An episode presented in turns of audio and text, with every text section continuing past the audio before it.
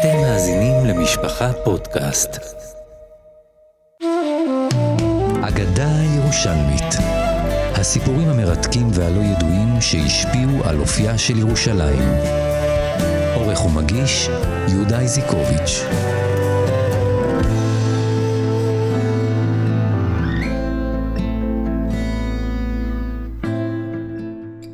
שכונת בית וגן היא כמו, בואו נגיד, כפר בתוך העיר. הבניינים המקוריים שלה הם נמוכים, והעצים שנטעו בה לפני עשרות רבות של שנים, גדלו והפכו לרבי פארות שמטילם את צילם הכבד על הרחובות ומעטרים אותה בהרבה צבע ירוק. שכונת בית וגן נוסדה לפני כמאה שנה כשכונת ספר, הרחק ממרכז העיר, ובשל כך גם סבלה מהתנכלויות של שכניה הערבים. במאורעות תרפ"ט, תושבי השכונה פונו מבתיהם, והיא נבזזה בידי הערבים. במשך השנים הלכה השכונה וגדלה, וגם הקימו בשטחה אזור תעשייה קטן, קטן אך חשוב, לשם המחשה נאמר שמאפיית אנג'ל וגם ענקית התרופות טבע החלו את דרכן בשכונת בית וגן. כיום בשטח השכונה יש את אחד הריכוזים הגדולים בארץ של ישיבות ומוסדות תורניים, זאת לצד 20 אלף תושביה. אנחנו בפרק הזה רוצים להתמקד בבניין מסוים בשכונה הזאת, בה התגוררו כמה מגדולי התורה שהשפיעו רבות על הציבור כולו. הבניין הזה מוכר כבניין מספר 53 ברחוב הפסגה, וכדי להכיר את האנשים שהתגוררו בו, אנחנו משוחחים בפרק הזה עם אחד השכנים שהתגוררו בבניין הזה. שלום הרב יעקב פילבר. לפני שאנחנו מתחילים, אני רוצה להודות לך על הזמן שאתה מקדיש לנו. ובכן, באיזה שנה הגעתם לשכונת בית וגן? בשנת תש"כ, 1960. 1990, היינו, גרנו שם עשר שנים. וכשאתם מגיעים לשכונה הזאת, כפי שאנחנו מכירים אותה היום, היא הרי פרוסה משכונת אה, קריית יובל ועד לבית הכרם, ומהר הרצל ועד רמת השרת, אבל איך הייתה נראית השכונה אז באותם ימים? אז אה, השכונה הייתה שלוש רחובות. איזה רחובות היו אז בזמנו? היו רחוב הפסגה למעלה, תחתיה היה רחוב בית וגן, ותחת אה, בית וגן היה רחוב, רחוב עוזיאל. אה, זה, רחוב עוזיאל הגיע עד הולילנד, וזה בערך בזה הסתיים. אה, חלק, חלק גדול מהשכונה עדיין אה, לא היה בנוי. גם הבתים שאנחנו באנו לגור בהם היו בתים חדשים. הקימה אותם ישיבת מרום ציון אז בזמנו, ובעיקר האוכלוסייה זה היה שכונת פג, פגי במרכז בית וגן. ושיכון נווה עוזר, קראו לזה, איפה שהיה ישיבת נתיב מאיר, כבר הייתה אז בזמני ישיבת נתיב מאיר, זהו. זה בערך היה, עכשיו האוכלוסייה בבית וגן הייתה מאוד מגוונת, היו בה הרבה אה, מהציונות הדתית מה שנקרא, היו הרבה מהחרדים, חילונים כמעט, כמעט לא היו, היו גם כמה משפחות חילוניות, אבל כמעט לא היו, אבל uh, היה ממש uh, אחווה ושלום ב, ב, בין התושבים, בין התושבים. Uh, בתי כנסת, היה, בית כנסת המרכזי היה מגדל. זה היה יותר של המזרוחניקים הציונים, אבל uh, היו עוד, uh, קוראים לזה שטיבלח או לא שטיבלח, היה, uh, זה היה יותר בבתים או על יד בתים uh, קטנים יותר, זה סוכוצ'וב ואמשינוב, וטולנה היה גם רבה שהיה לו בבית כנסת בדירה שלו שם. זה, זה בערך, בכניסת בית וגן היה בית כנסת ספרדי, שהוא קיים כפי הנראה גם עד היום. אה, רוב האוכלוסייה הייתה באמת אשכנזים, לא, לא ספרדים. זה בערך, הייתי מתאר את האוכלוסייה אה, של בית וגן. מי שגדל בעצמו בילדותו בשכונת בית וגן, אה, רציתי לשאול אותך, אוטובוסים היה לשכונה? זה היה אז כבר... היה קו 12. קו 12 היה קו ההוא. היה קו 12 שהוא היה מגיע לשכונה, דרך רחוב הפסגה, יורד לרחוב בית וגן, וחוזר, חוזר בחזרה העיר. אוקיי, אז קיבלנו תמונה קצת כללית על אה, שכונת בית וגן בשנת תש"כ, 1960. ואני רוצה עכשיו להתמקד בבניין מסוים, ברחוב הפסגה, רחוב הפסגה 53, והייתי שמח לשמוע ממך כמי שהתגורר שם, מי היו השכנים בבניין הזה? הבניין שלנו היה מאוד מגוון. היו בו מכל, מכל הגוונים, הייתי אומר, של הציבור הדתי. אם אני אתאר את זה לפי ה... זה היה מבנה של שלוש קומות, של שני מפלסים, אז אה, התחיל במפלס התחתון, התחתון היה גר, אה, גר המשפחה של אה, עובד משרד החוץ. למעלה ממנה, זה היה ככה חצי קומות, היה משפחת פינסקי, זאת בתו של רבל אלופיאן, עם הרב קלמן פינסקי. מעליהם היו שתי דירות, אחת היה קולודצקי, זה היו דירות קטנות יותר, וסמוך לו, צמוד לו, היה הרב עזריאל אוירבך, שהתחתן עם בתו של הרב אליושב, בנו של רב שלמה זון אוירבך. טוב, מעליהם חצי קומה למעלה, אני גרתי, ולידי, צמוד אליי, זה היה כבר דירות קטנות יותר של שני חדרים, אה, היה סטודנט באוניברסיטה, ומעלינו היה פרופסור ברנר, היה מורה, דוקטור לפיזיקה או משהו כזה באוניברסיטה. זה בערך היה הגיוון של הדיירים של הבניין.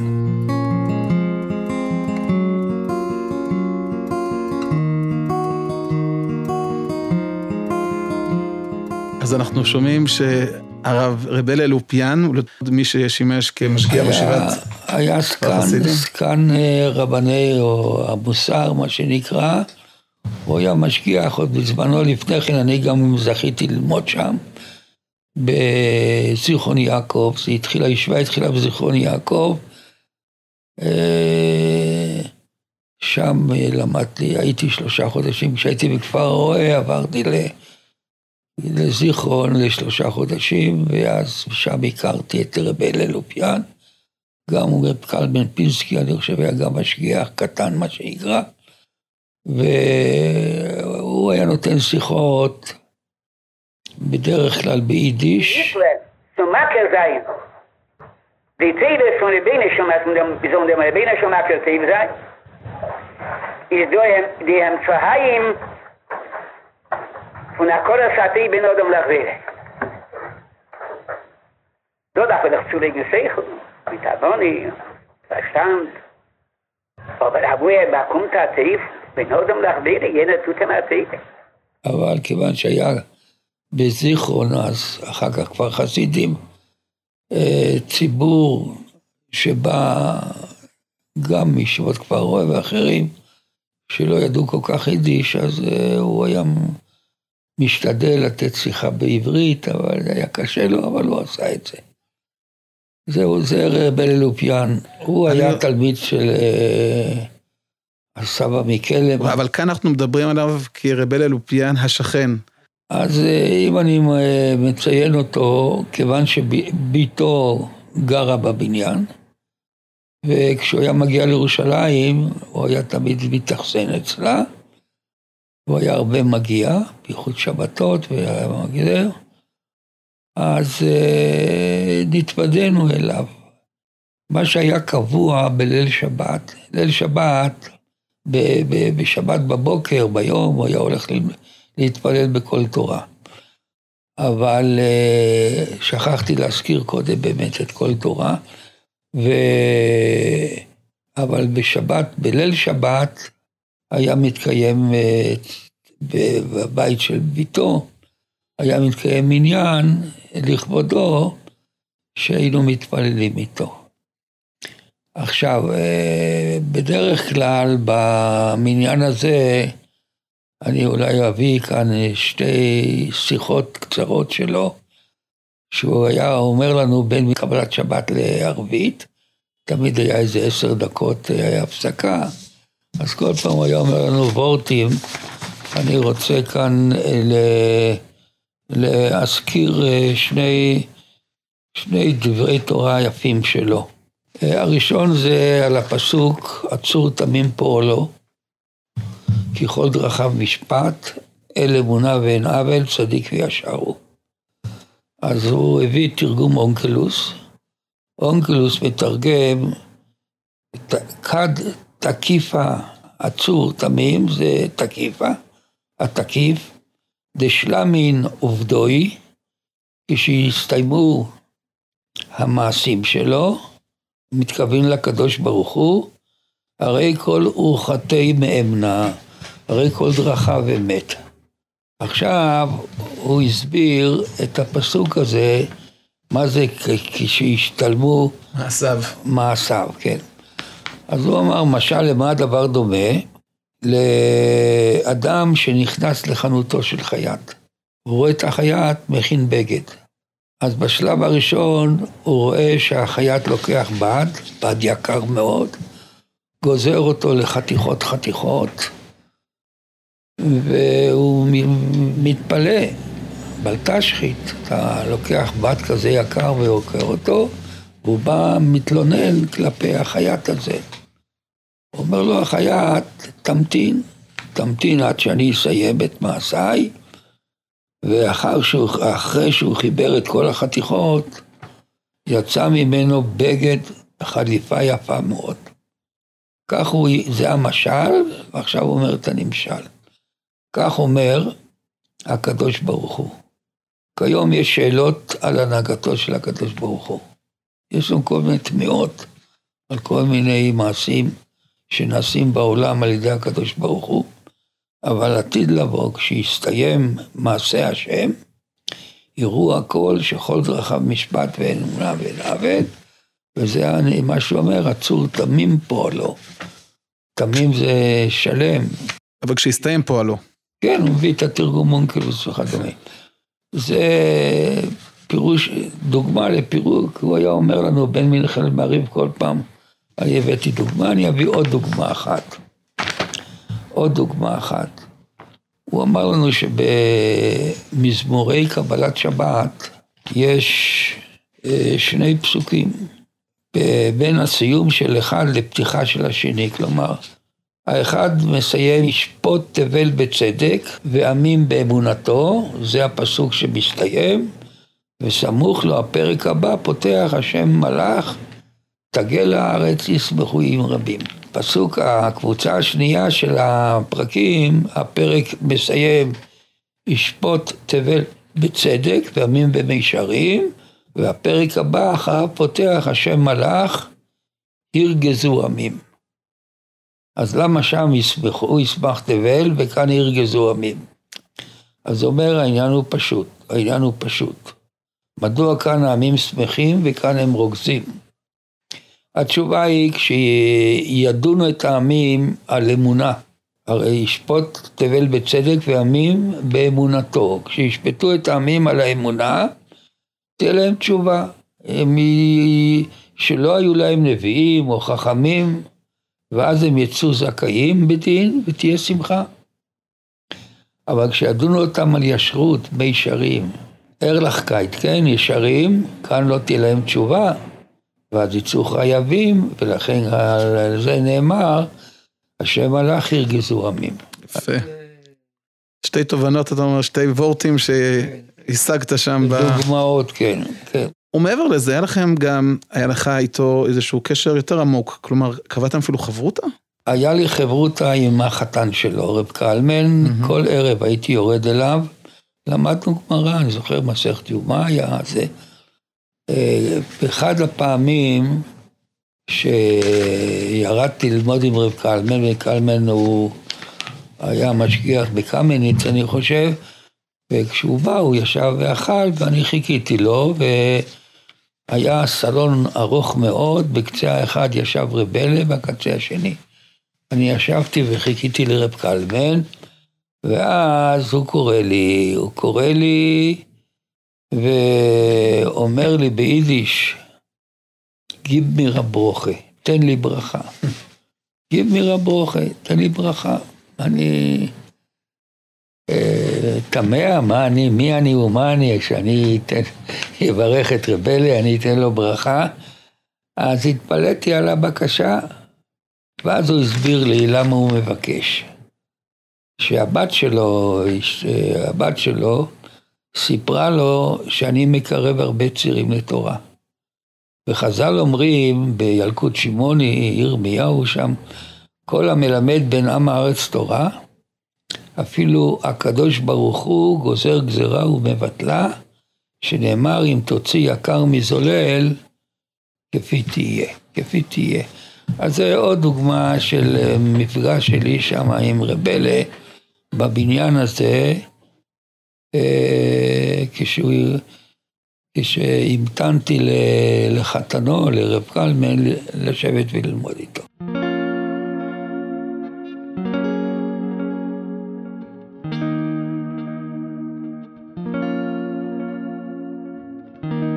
אז נעבור לקומה נוספת, ואנחנו מדברים על הרב עזריאל אוירבך, מי שמשמש עד היום כרב קהילת חניכי ישיבות בשכונת בית וגן, אחד מרבני השכונה.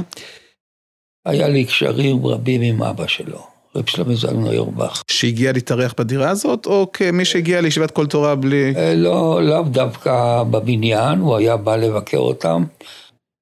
הגעתי הרבה לרב שלמה זלמן אוירבך. קודם כל, היה, היה שיעור שלמדתי במרכז הרב, היה בכל תורה, הוא היה ראש ישיבת כל תורה, ביום שישי היה שיעור בזרעים, כמה אברכים, או עוד לא היינו אברכים בעצם, בחורים, היינו יושבים ולומדים אצלו, אבל אה, משהו יותר מזה, אני, אם היה לי בעיה הלכתית, הייתי הולך אליו. אל הרב שלמה זלמן אורבך. כן, כן, כן, כן. איזה שאלות מעניינות ככה צצו לך ב... אז בין, אה, בניסן תשל"ט, ל"ט, ל"ט, אה, כן. בתש"מ, או סוף תשל"ט, עברתי להיות רב בקיבוץ חפץ חיים. ובניסן, לפני שכבר החלטתי ללכת להיות רב, בחפץ חיים, אה, באתי לרב שלום זנוירבך, לבית שלו בשערי חסד, ואז הוא אמר לי, אתה הולך להיות רב? אמרתי, כן, בחפץ חיים. ואז שאלתי אותו, כבר היו שאלות, כלומר, הם... הבעיה היא שבחפץ חיים היה רבי הלל ברוקנטל, אבל הוא היה כבר זקן ולא תפקד. היה שם רב צעיר, יהושע כץ, הוא עזב, נשארו בלי רב. אז אה, בערב רב שלי, כמו שאומרים, הם אה, שלחו לי שאלות, ואחת השאלות שלהם היו לגבי הבשר מארגנטינה. מה היה הנידון לגבי הבשר בארגנטינה? שאלתי אותו עד היכן צריך לבדוק. לא, באופן עקרוני, כיוון ששאלו אותי, אז אה, שאלתי את רב סטרנטון, הדרכה כללית, עקרונית, עד איפה אני צריך לבדוק באישור הכשר. הכשר. אז הוא אמר לי, תראה, אם זה דברים פשוטים, ויש הכשר של הרב, אז הוא אמר תחוש בתל אביב או משהו כזה, בסדר, רב נותן הכשר ואין בעיה קשה, אז אפשר. אבל, אבל, אז לא, אומר לי, תביא דוגמה. אמרתי לו, הבשר החלק בארגנטינה. בארגנטינה היו שני סוגי בשר, גלאט וזה. אז הוא אמר לי ככה, כפי, כפי הנראה שהוא ידע, הוא היה בזה, אמר לי שיש רילונים על השוחטים. יש שתי קבוצות, קבוצה אחת טוענת שהקבוצה השנייה... נוהגת שלא בדרך צניעות. צניעות. אז הוא אומר ככה, אם זה אמת, אז זה נורא. ואם זה שקר, אז היינו מוצאים עליהם לשון הרע, או מוצאים שם רע. איך מדברים כך? לכן הוא אומר, זאתי בעיה שגם זה וגם זה. אז זה. הוא אמר בעצם לא להשתמש בבשר הזה בשל ה... אה, לחפש בשר אחר. אה, עוד דוגמה של אה, של שלמה זלמן אוירבך, הוא אמר לי לגבי השמיטה, אנחנו עכשיו בשנת השמיטה, שאומרים בשם החזון איש היתרים, לא מה שכתוב בספרים, אלא בתורה שבעל פה, שהוא לא מאמין שהחזון איש אמר אותם. אך מיד הוסיף, שמתוך שהחזון איש התנגד למכירה, אז הוא הקל מאוד בהיתר לשומרי שביעית. טוב, בסוף החל לי הצלחה בחפץ חיים, בעיקר בטיפול בצעירים, וסיים שיש שם בעלי בתים נפלאים. אחרי שיצאתי, עמדתי לצאת, הוא קורא לי. אמר לי, נתן לי הנחיה, עוד הנחיה. לציבור תפסוק רק לפי הדין. אם יש שם כמה בעלי בתים שרוצים להחמיר, שיחמירו. גם אתה יכול להחמיר, הוא אומר לי, אבל הציבור רק לפי הדין. רק לפי הדין. הנחיות, הוראות מעניינות של הרב שלמה זלמן אורבך לרב של אה, קיבוץ חפץ חיים. כן.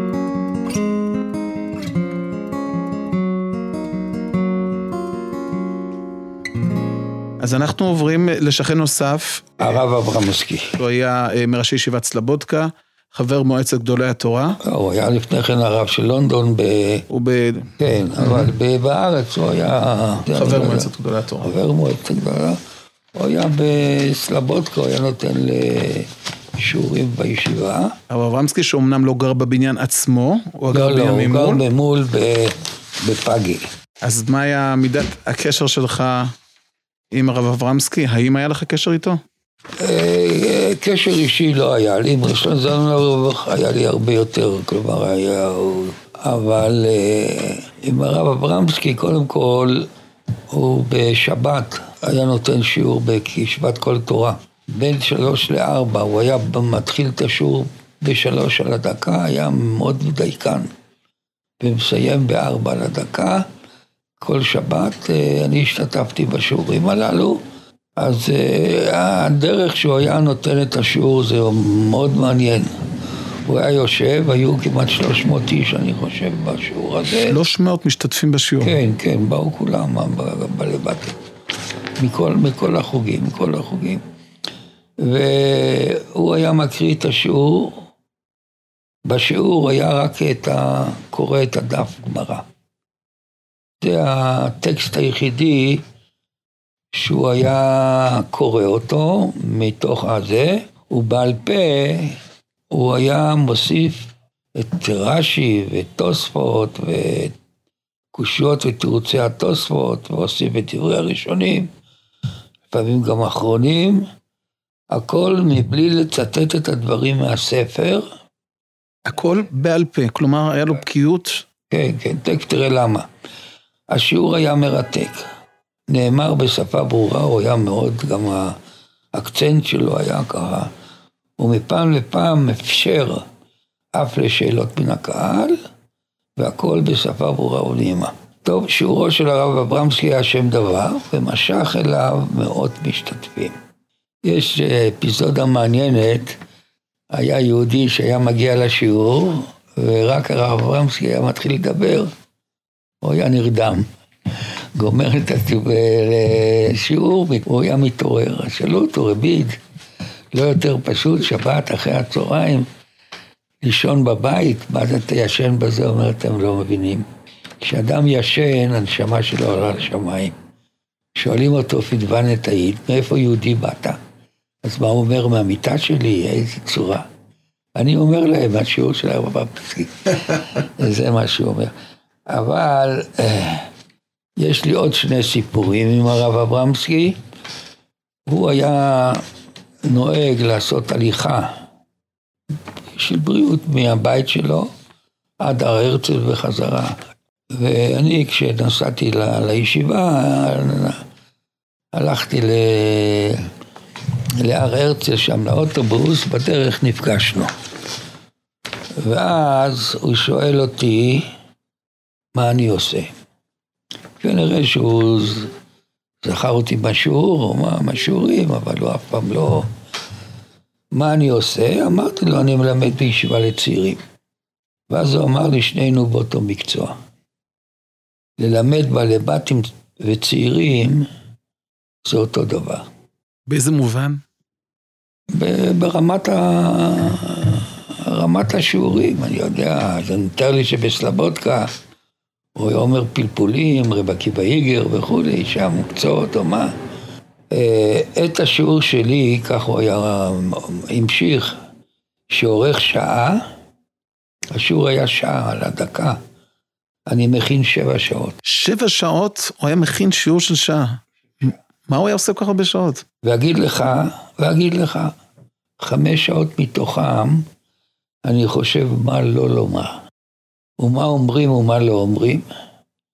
מה שהשומע יכול לקחת עמו בסוף השיעור, אומרים, ומה שלא, לא אומרים. שבע שעות הכנה, מתוכם רוב השעות עוסקים בשאלה מה לא לומר. מה לא לומר. ובלבד שישאר רק תוכן כזה שהשומעים יוכלו לקחת איתם הביתה. כלומר, ידע שיש לו משמעות, שיש לו... כן, נכון. זה, זה מה שהוא אמר לי, טוב. זה שיעור שכדאי ללמד דרשנים רבים. כן. עכשיו יש עוד סיפור אחד.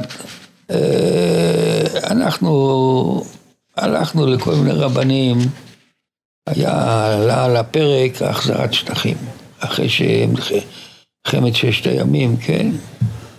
אה, ואז באתי עם ארי קוסטודר, יהודי עליו השלום, לשמוע את דעתו על עתיד השטחים המשוחררים. והוא אמר לי שמבחינת ההלכה אין כאן שאלה, יש איסור לא תחנם, למסור שטחי ארץ ישראל לנוכרים. השאלה היא אם הדבר בידינו. כלומר? לדעתי הוא לא בידינו, כי העולם כולו נגדנו. בכל אופן, השאלה הזאת לא שייכת לרבנים, זה מה שהוא סיים. ואז ארי קוסטנר הזכיר לו את החשמונאים, שהיו צדיקים ולחמו לשחרור ארץ ישראל מידי היוונים. אמר לנו, לדעתי, אם בימי החשמונאים היו באים לשאול את הרבנים, תשובתם הייתה שלילית. לא לעשות את המרד. טוב, אז כיוון שציינת את אה, מלחמת ששת הימים, איך הדברים היו נראים בשכונת בית וגן? הרי אתם הייתם, בית וגן למי שלא יודע, זה אחת הנקודות הגבוהות בירושלים, משם אפשר להשקיף כמעט על כל העיר. ומלחמת ששת הימים, אה, כידוע, פורצת בשנת אה, תשכ"ו. מעניין שהפגזים הראשונים דווקא נפלו בהר הרצל, של הירדנים, ב... אבל אה, היא הייתה רחוקה. אמנם אנחנו ישבנו במקלט, זה נכון. אני זוכר שהרב הזה לא הרבח.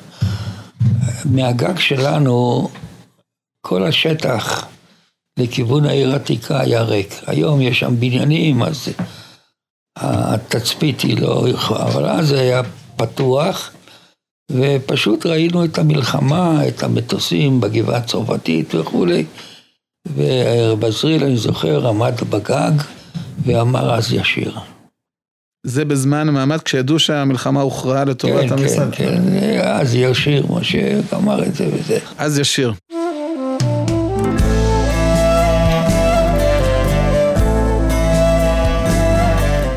אז עם הסיפור הזה של מלחמת ששת הימים ושירת אז ישיר, אנחנו נסיים את הפרק הזה, פרק שנותן הצצה קטנה לשכונה קטנה עם דמויות גדולות שהשפיעו על הציבור היהודי כולו. ואני רוצה לשוב ולהודות לך, הרב יעקב פילבר, על הדברים, ואני אזמין אתכם להאזין לפרק נוסף בפודקאסט אגדה ירושלמית.